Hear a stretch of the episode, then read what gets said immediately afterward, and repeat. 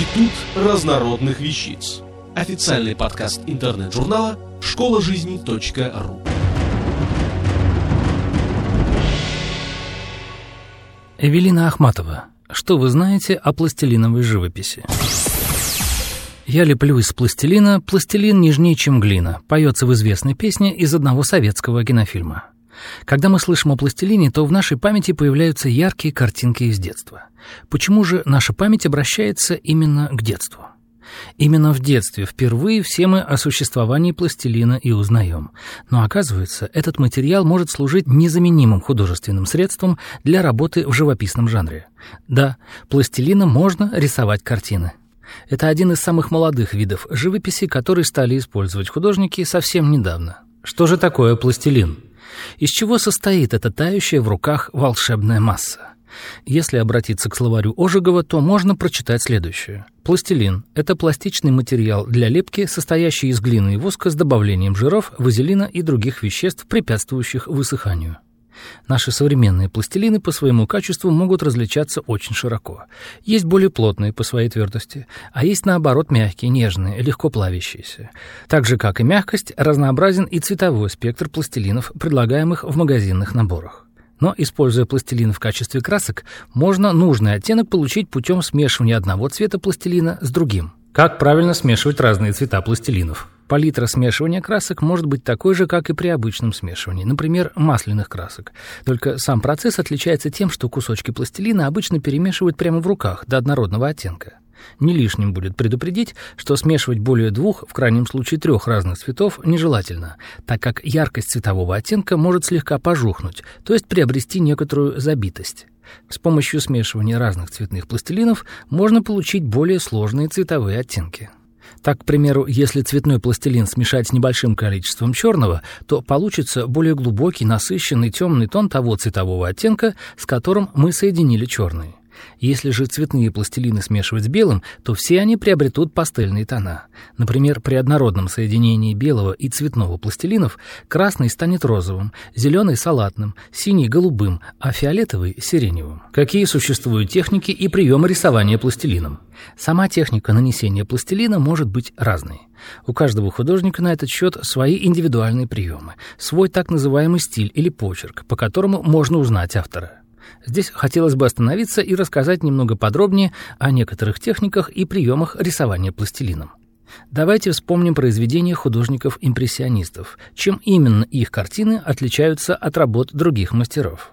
Художники-импрессионисты используют необычную методику накладывания мазков на холст. Они большими сочными мазками передают желаемые формы и объем, а крупные красочные мазки создают иллюзию подвижности, мерцания. Приблизительно так же можно рисовать и пластилином, нанося пластилиновые мазки на грунтованный картон. Мазки из пластилина выглядят слегка рельефными, но эта своеобразная особенность подчеркивает уникальность выбранного средства для живописи. Есть другой способ рисования пластилином, но он больше похож на декоративный прием, так как напоминает нечто среднее между аппликацией и рисованием. Для рисования этим способом нужно вылепливать или частично, или полностью все составляющие детали будущего изображения, нанося их на пластилиновое полотно. Пластилиновая живопись дает огромный простор для фантазии художника. От типа нанесения пластилиновых мазков и их фактуры до выбора цветового колорита, который визуально выглядит необыкновенно свежо, сочно и богато. Поверхность мазков из пластилина может выглядеть по-разному. Все зависит от художественного замысла автора. Сама фактура может напоминать шелк, стекло или керамику, если постараться сделать ее гладкой и блестящей.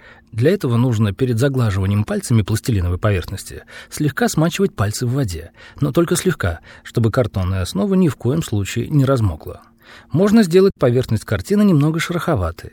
Для этого используются различные способы нанесения на поверхность пластилинового изображения рельефных точек, штрихов, полосок, извилин или каких-нибудь фигурных линий.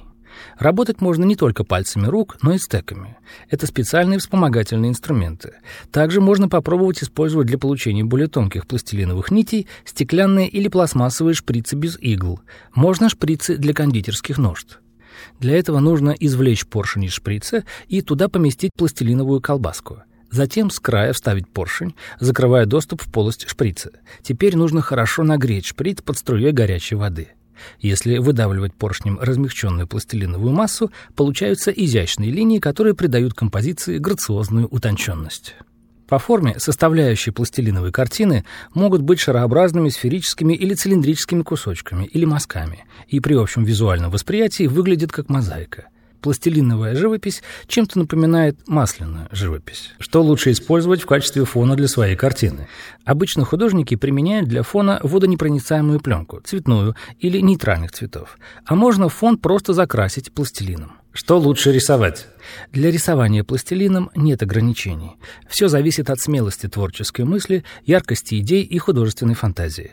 С помощью пластилина, как и среди акварелей, масляных картин и гуашевых композиций, вспыхивают необыкновенные пейзажи, аппетитные натюрморты и узнаваемые портреты. Эти пластилиновые сочинения пронизаны теплом рук художников, которые их создавали, и, может быть, поэтому они излучают какую-то особенную энергию, похожую на маленькую сказку. И сказка эта открывается только тем, кто умеет впускать ее в свой будничный мир, не давая ему зачерстветь.